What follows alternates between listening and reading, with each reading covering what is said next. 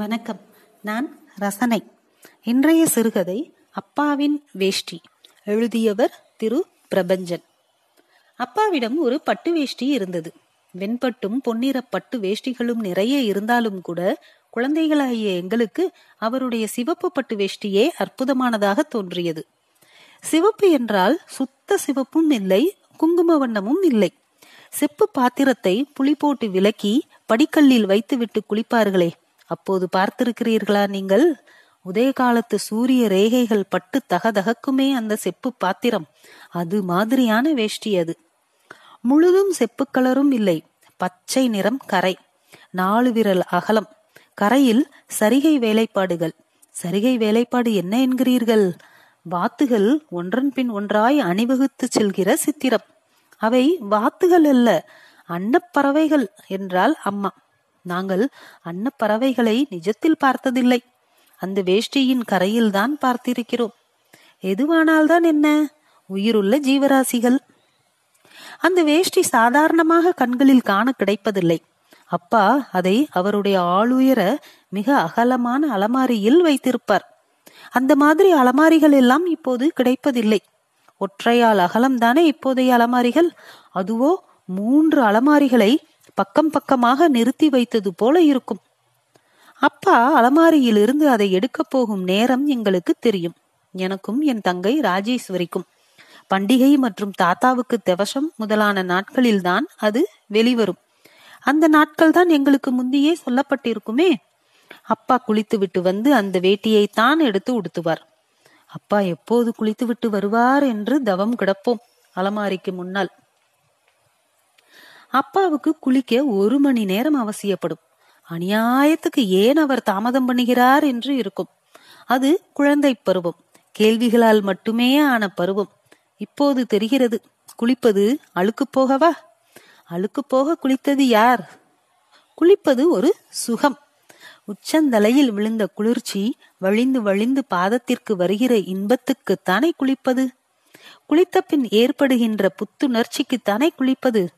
அப்பா ஒரு மணி நேரம் எடுத்துக்கொண்டது நியாயம் என்றே தோன்றுகிறது. சரி, குளித்ததும் சட்டுப்புட்டென்று வந்து வேஷ்டியை எடுப்பார் என்றா நினைக்கிறீர்கள்? அதுதான் இல்லை. குளித்ததும் கோமணத்தோடு வாசலுக்கு வந்து நின்று விடுவார். ஈரத்தை பாதி தானும் மீதி சூரியனும் துடைக்க வேண்டும். நாங்கள் அப்பாவையே பார்த்து கொண்டு இருப்போம். நீர் முத்துகள் அவர் முதுகில் கோடு கிழித்து கொண்டு இறங்குவதை பார்க்க வியப்பாயிருக்கும். அவர் முதுகே ஒரு பெரிய தாமரை இலையாகவும் நீர்த்துளிகள் முத்துகளாகவும் தோணும்.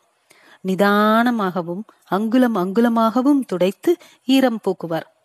அப்பாவின் உடம்பு சிவந்து போய்விடும். ஏற்கனவே அவர் சிவப்பு. குளித்த பின் உடம்பு பழுத்து விட்டது மாதிரி இருக்கும். மணி ஆகுது, சீக்கிரம் வந்து படைச்சா என்ன என்பாள் அம்மா. இதை கோபமாகவும் குற்றச்சாட்டாகவும் சொல்லுவாள் என்கிறீர்களா? இல்லை, இன்னும் கொஞ்ச நேரம்தான் ஆகட்டுமே என்று அப்பாவை தட்டி கொடுப்பது போல இருக்கும். கூரை எரவானத்தில் ஒரு கையை வைத்து குனிந்து வாசலில் நிற்கும் அப்பாவை பார்த்து சிரித்து கொண்டு அம்மா இதை சொல்லுகையில் எங்களுக்கு கோபம் கோபமாய் வரும். அப்பாடா, ஆச்சு. ஒரு வழியாக குளித்து முடித்து துவட்டிய துண்டை இடையில் கட்டிக்கொண்டு கோமணத்தை உருவி பிழிந்து பத்து தடவை ஈர தூசி பறக்க உதறி உதறி வாசலில் கட்டியிருக்கும் கொடியில் காய போடுவார். அது காற்றில் பறந்து விடாமல் இருக்க முனைகள் இரண்டையும் பிடித்து முடிச்சு போடுவார். அப்புறம் தலைமுடியை தலையை கவிழ்த்து தட்டி தட்டி ஈரம் போக்குவார். தெரிக்கும் நீர் தூசுகள் சின்னஞ்சிறு கொசு கூட்டம் மாதிரி இருக்கும். அப்புறம் கூடத்துக்கு வருவார். அப்பா அப்பா சடாரென்று வந்தால் தேவலையே, அதுதான் இல்லை. கூடத்து மிதியடியில் காலை இப்படி அப்படி புரட்டி புரட்டி நன்கு மணல் மண் போக துடைப்பார். காலில் ஒரு துளி அழுக்கு இருக்காது. அழுக்கு அவருக்கு ஜென்ம பகையாச்சே. எங்களுக்கு தெரியுமே. அப்புறம்தான் அலமாரியை திறப்பார் அப்பா. அந்த கணம் ஒரு அபூர்வமான கணம்.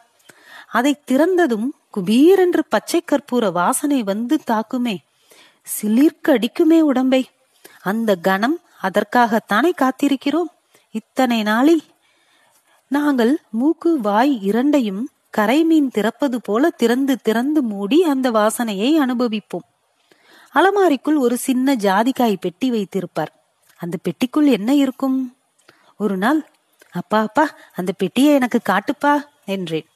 அப்பா சிரித்துக்கொண்டே என்னை தூக்கி பெட்டியாண்டை காட்டினார். ஒரு வெள்ளை துண்டில் சுற்றி வைக்கப்பட்ட வேஷ்டி, சுருள் சுருளாக சுற்றி வைக்கப்பட்ட காகிதம், பத்திரங்கள் என்று பின்னாளில் தெரிந்து கொண்டேன். ராணி ராஜா படம் போட்டு நோட்டுகள், தங்க காசுகள், அப்பாவுடைய சிவப்புக்கள், வெள்ளைக்கல் மோதிரங்கள் எல்லாம் இருந்தன. ராஜி பொறுத்து கொள்வாளா என்ன, நானும் பார்க்கணும்பா என்றாள். அப்பா அவளையும் பெட்டி தரிசனம் பண்ணி வைத்தார். இப்போது அந்த பெட்டியை திறந்தார் அப்பா. ஜாக்கிரதையாக அந்த சிவப்பு வேஷ்டியை எடுத்துக்கொண்டு அறைக்குள் போனார். துவைத்து காய போட்ட அன்றாயர்கள் அப்பா அறையில் கொடியில் தொங்கும். அவைதாம் எவ்வளவு பெரியவை! ஒன்றை வெட்டி ராஜிக்கு பாவாடையும் சட்டையும் தைக்கலாம் என்று இருக்கும். அப்பா முட்டி வரை நீளும் அந்த அன்றாயரை போட்டுக்கொண்டு அதன் மேல் வேஷ்டியை கட்டி கொண்டால்தான் அப்பாவுக்கு நிற்கும். அப்பா வேஷ்டியை கட்டிக்கொண்டு வெளியே வருவார். அடடா, நெருப்பை சுற்றி கொண்டு வருவது போல் அல்லவா இருக்கும்! அந்த வேஷ்டியில் தான் அப்பா எவ்வளவு அழகாக தெரிந்தார். அவரால் அந்த வேஷ்டிக்கு மகிமையா அல்லது அந்த வேஷ்டியாலா? அப்பாவை அப்போதே கட்டிக்கொள்ள வேண்டும் போல் இருக்கும். ஓடி சென்று கட்டிக்கொள்வேன். கற்பூரத்தின் வாசனையோடு அந்த பட்டு சில்லென்று குளிர்ச்சியாய் பாப்பாவின் கன்னம் போல மிருதுவாய் இருக்கும். அதை தடவி தடவி சந்தோஷம் கொள்வேன். அந்த வேஷ்டியோடுதான் பண்டிகை மற்றும் விசேஷ நாட்களில் தவசத்தின் போது அப்பா பூஜை எல்லாம் செய்வார். பூஜை என்றாலே எனக்கு நினைவில் நிற்பவை இரண்டு விஷயங்கள் தான். ஒன்று, சாப்பாடு. அன்றைக்கு சீக்கிரமாகாது, தாமதமாகும். வடை பாயாசம் என்று பட்டியில் நீள்வதால் அப்படி. இரண்டாவது, அந்த நாட்களில் இனிப்பு பட்சணங்கள் கட்டாயம் இருக்கும். தவிர சொந்தக்காரர்கள் நிறைய பேர் வருவார்கள். மரமேறிய கையோடு குடுக்கையும் வடமுமாக சிலர் வருவார்கள். தென்னை மரத்தை தேய்த்து ஏறிய காரணமாகவும் கல்லுக்கு பாலை சீவியதன் காரணமாகவும் அவர்கள் மேல் கல் நெடி அடிக்கும். கல் வாசனை பூவை போலவே நல்ல வாசனைதான். சாப்பாடு உட்காருவதற்காக குடுவையை சுவரோரம் சாய்த்து வைப்பார்கள். அதில் உள்ள அறிவாளின் பளபளப்பு என்னை கவர்ந்த ஒன்று. அதை கையில் எடுத்து பார்க்கும் தைரியம்தான் இன்று வரை ஏற்படவில்லை. அந்த அறிவாளின் கூர்மையும் பட்டின் பளபளப்பும் சமம். இளமை காலத்தில் எனக்குள் ஒரு லட்சியம்தான். பெரியவர்கள் நீ பெரியவனானதும் என்ன செய்ய போகிறாய் என்று கேட்பார்கள். டக்கென்று பதில் சொல்லுவேன், நான் டாக்டர் ஆவேன், இல்லையெனில் நான் இன்ஜினியர் ஆவேன் என்று சமயத்தில் ஞாபகத்துக்கு வந்ததை சொல்லுவேன். கேட்டவர்கள் திகைத்து புருவத்தை மேலே உயர்த்தி என்னை பார்ப்பார்கள். அப்பாவுக்கும் அம்மாவுக்கும் பெருமை நிலை கொள்ளாது. ஆனால் இந்த டாக்டர் பெருமையும் இன்ஜினியர் பெருமையும் என் மனசுக்குள் இல்லை. பெரியவர்களுக்கு முன் நான் பொய் தான் சொன்னேன். இந்த பொய் ரசிக்கத்தக்க பொய். பெரியவர்கள் துண்டமாக்கி கொடுத்திருந்த இதை அவர்களிடமே திரும்பவும் நான் வீசினேன். சந்தோஷமாக வாளை ஆட்டிக்கொண்டு அவர்கள் அதை விழுங்கிக் கொண்டார்கள். இதை சொல்ல வெட்கம் என்ன? எனக்கு பெரியவனானதும் அப்பாவின் வேஷ்டியை கட்டிக்கொள்ள வேண்டும், இதுவே என் லட்சியமாக இருந்தது. நான் பெரியவனாக ஆசைப்பட்டது இதற்காகத்தான். பெரியவனானால் அப்பாவை போல மீசை முளைக்குமே, மார்பில் சுருள் சுருளாக முடிமுளைக்குமே. முக்கியமான விசேஷ நாட்களில் அந்த சிவப்பு பட்டு வேஷ்டியை கட்டிக்கொண்டு நான் சாமி கும்பிடுவேனே. நான் பெரியவனாக வேண்டுமே. மடித்தே வைக்கப்பட்டு கிடந்ததால் அந்த வேஷ்டி எப்போதும் மடிப்பு குலையாமல் இருக்கும். மடிப்புகள் பிரிக்க முடியாதவனவாக இருக்கும். கடைசி வரை அன்னங்கள் முழுமையாகவே இருந்தன. சரிகை கரை இற்று விழவே இல்லை. நெசவு நேர்த்தி அப்படி. அது அந்த காலத்து கைவேலை திறன். அவசர வாகன யுகம் தோன்றும் முன்பே தோன்றிய ஒரு நெசவு கலைஞனின் கை நேர்த்தி அப்படி உருவாக்கி இருந்தது. இதை எங்கு வாங்கியது என்று அப்பாவிடம் கேட்டு வைத்துக் கொள்ளவில்லை.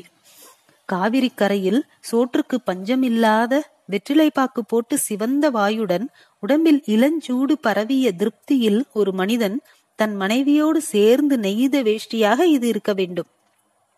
மாயவரம், கூரைநாடு, திருப்புவனம் என்று ஏதாவது ஒன்றாய் இருக்கக்கூடும். பிறப்பிடம் மூலம் எதனால் என்ன? பிறந்த பயனை, கர்மாவை குறைவர பரிபூரணமாக செய்தது அது என்பது சத்தியம். எனக்கு கல்யாணங்களுக்கு போவதில் அந்த காலத்தில் பெருத்த ஆர்வம் இருந்தது. காரணம் இதுதான், மாப்பிள்ளை பட்டுடுத்தி கொண்டு இருப்பார். பட்டு வேஷ்டியை பார்ப்பதே இன்பமான அனுபவமாக இருக்கும். எத்தனை எத்தனை வகையான பட்டுடுத்தி பெண்கள் கல்யாணங்களுக்கு வருகிறார்கள். பட்டு புடவைகளை வைத்துக்கொண்டு கல்யாணத்திற்காக ஏங்குகிறார்கள் பெண்கள். கல்யாணங்களே உலகில் இல்லாது போனால் இந்த பெண்கள் கண்ணீர் வடிப்பார்கள். பட்டுடுத்தி யாரிடம் காட்டி பரவசப்பட்டுக் கொள்ளுவது? என் கனவுகள் கூட அந்த காலத்தில் பட்டாய் இருந்தன. கனவுகளில் அன்னப்பறவைகள் அணிவகுத்து வரும். ஆகாயம் செம்பு கலரில் கத்தியாய் மின்னும். அந்த செம்பு ஆகாயத்தின் ஊடே பச்சை நிறத்தில் ஒரு நீளமான ஆறு. அந்த ஆற்றில் அந்த அன்னங்கள் நீந்தின. அந்த வேஷ்டியை அப்பா துவைத்து நான் இரண்டு முறை பார்த்திருக்கிறேன். குழந்தை பாப்பாவை குளிப்பாட்டுவது மாதிரி இருக்கும். அதற்கு சுடுது நீர் ஆகாது, பச்சை தண்ணீரில் தான் அதை குளிப்பாட்டுவார். சவுக்காரம் அதற்கு ஆகாதாம். ஆகவே சந்தன சோப்பை தான் அப்பா உபயோகிப்பார். அப்பா குளித்தது மைசூர் சந்தன சோப்பில், அதற்கும் முந்தி கதம்ப சோப்பில். பிரான்சில் இருந்து வந்த கதம் சோப், நாங்கள் கதம்ப சோப் என்போம். இறக்குமதி நின்று போனவுடன் மைசூர் சந்தன சோப், அதைத்தான் இதற்கும் போடுவார். சோப் போடுவது தடவி கொடுப்பது மாதிரி இருக்கும். அம்மா எங்களுக்கு எண்ணெய் தேய்த்து விடுகிற முரட்டுத்தனம் இருக்காது. அவ்வளவு மெதுவாக கசக்கி பிழிய மாட்டார். மெதுவாக நீரில் அகல வாக்கில் வேஷ்டியின் முனைகளை பிடித்து கொண்டு அலசுவார். பிறகு தண்ணீர் துளி எங்கள் மேல் தெரிக்க உதறுவார். ரொம்பவும் உதறக்கூடாது, நாள்பட்ட துணி கிழிந்துவிடக்கூடும். உதறும் போது மலைச்சாரலில் நிற்பது போல இருக்கும் எங்களுக்கு. அப்புறம் நிழலில் காயப்போடுவார். வெயில் பட்டால் நிறம் வெளுக்கக்கூடும். காய்ந்ததும் அப்பாவுக்கு சொல்ல வேண்டியது எங்கள் பொறுப்பு. நாங்கள் மாற்றி மாற்றி அஞ்சு நிமிஷத்துக்கு ஒரு முறை துணியை தொட்டு பார்த்து கொண்டே இருப்போம், காய்ந்து விட்டதா என்று. எங்களுக்கு இது ஒரு சாக்கு. அந்த சாக்கில் வேஷ்டியை தொட்டு பார்த்து கொண்டே இருக்கலாமே. சாயங்காலம் வாக்கில் வேஷ்டி காய்ந்து விட்டு இருக்கும். அப்பாவிடம் சொல்ல ஓடுவோம். அப்பாவே வந்து நிதானமாக அதை கொடியிலிருந்து எடுத்து மூளை பிசிறில்லாமல் இழுத்து மடித்து மீண்டும் அந்த பெட்டிக்குள் வைத்து விடுவார். இனி அதன் உபயோகம் அடுத்த நல்ல நாளில்தான். நாளடைவில் எனக்கும் மீசை முளைத்தது. ஒரு சிநேகிதனின் சகோதரிக்கு லவ் லெட்டரும் கொடுத்தேன். உதை வாங்கினேன். நியாயம்தானே. அப்புறம் கல்லூரிக்கு சென்றேன். என்னமோ படித்தேன். என் மூளையை ஆக்கிரமித்துக் கொள்ள எவ்வளவோ விஷயங்கள் இருந்தன. என் கவனத்தை கவர எவ்வளவோ நிகழ்ச்சிகள், நடப்புகள். உலகம் ஜீவ துடிப்போடு ஒவ்வொரு கணமும் அல்லவா பிறந்து இறந்து தன்னை புதுப்பித்துக் கொள்ளுகிறது.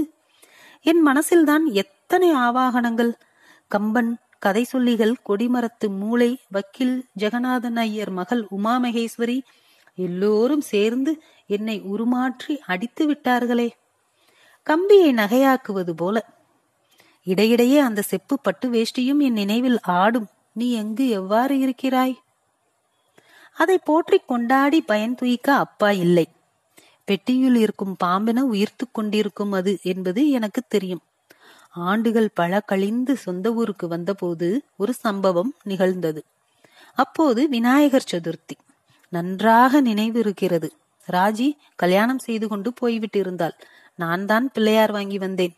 அச்சு பிள்ளையார்தான். மூக்கும் மொழியும் கனகச்சிதம். இந்த சாமிதான் என்ன அழகான கற்பனை.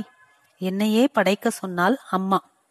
மனசுக்குள் ஒரு படபடப்பே எனக்கு ஏற்பட்டு விட்டது. அந்த பெட்டிக்குள் இருக்கும் வேஷ்டியை நினைத்துத்தான். சுயநினைவின்றி குளித்தேன். ஈரம் போகாமல் துவட்டிக்கொண்டு அப்பாவின் அலமாரியை திறந்தேன். அந்த பச்சை கற்பூர வாசனை இன்னும் இருந்தது. வாசனை போகாது போலும். அனுபவித்தேன். உடன் ராஜி இல்லையே என்று வருத்தமாயிருந்தது. ஜாக்கிரதையாய் பெட்டியையும் திறந்தேன். அப்பாவின் மோதிரங்களை தவிர மற்றவை அனைத்தும் அங்கு இருந்தன. மோதிரங்கள் என் கல்லூரி கட்டணமாகவும் சாப்பாட்டு செலவாகவும் ஏற்கனவே மாற்றமடைந்திருந்தன. வேஷ்டியை வெளியே எடுத்தேன். அதன் மேல் சுற்றிய துண்டை நீக்கினேன். அதே குழந்தையின் மென்மை, அதே கத்தியின் பளபளப்பு, அதே வாசனை. கொஞ்சம் கூட நிறம் மங்கல் இல்லை. இடுப்பில் சுற்றி கொண்டேன். மனசு அப்பாவை நினைத்து கொண்டது. மயிர்கால்கள் குத்திட்டு நின்றன. வாழை இலையை சுற்றி கொண்டு போல் இருந்தது. அவ்வளவு மழமழப்பு. மனைப்பலகையை எடுத்து போட்டுக்கொண்டு பிள்ளையாருக்கு முன் அமர்ந்தேன். ஒரு ஓசை. முனகலோடு வேஷ்டி உயிரை விட்டது. என் பின்பக்கத்து மடிப்புகள் தோறும் நீல நீளமாக கிழிந்திருந்தது. எழுந்து நின்று கொண்டேன். இருட்டில் குழந்தையின் கையை மிதி மிதித்து விட்டார் போல இருந்தது. அடுப்பங்கரையிலிருந்து அம்மா கொழுக்கட்டை பாத்திரத்தோடு வந்தாள். என்னடா கிழிஞ்சு போச்சா? போவட்டும், அப்பா காலத்து வேஷ்டி உனக்கு எப்படி உழைக்கும், போ போய் உன் வேஷ்டியை கட்டிக்கிட்டு வந்து காரியத்தை பாரு என்றாள் அம்மா. நான் என் டெரிகாட்டன் வேஷ்டியை எடுத்து கட்டிக்கொண்டு பிள்ளையாருக்கு முன் உட்கார்ந்தேன். டெரிகாட்டன் வேஷ்டி தான் எனக்கு சரி என்று பட்டது. ஆனாலும் மனசுக்குள் எங்கோ வருத்தமாகத்தான் இருந்தது. நன்றி.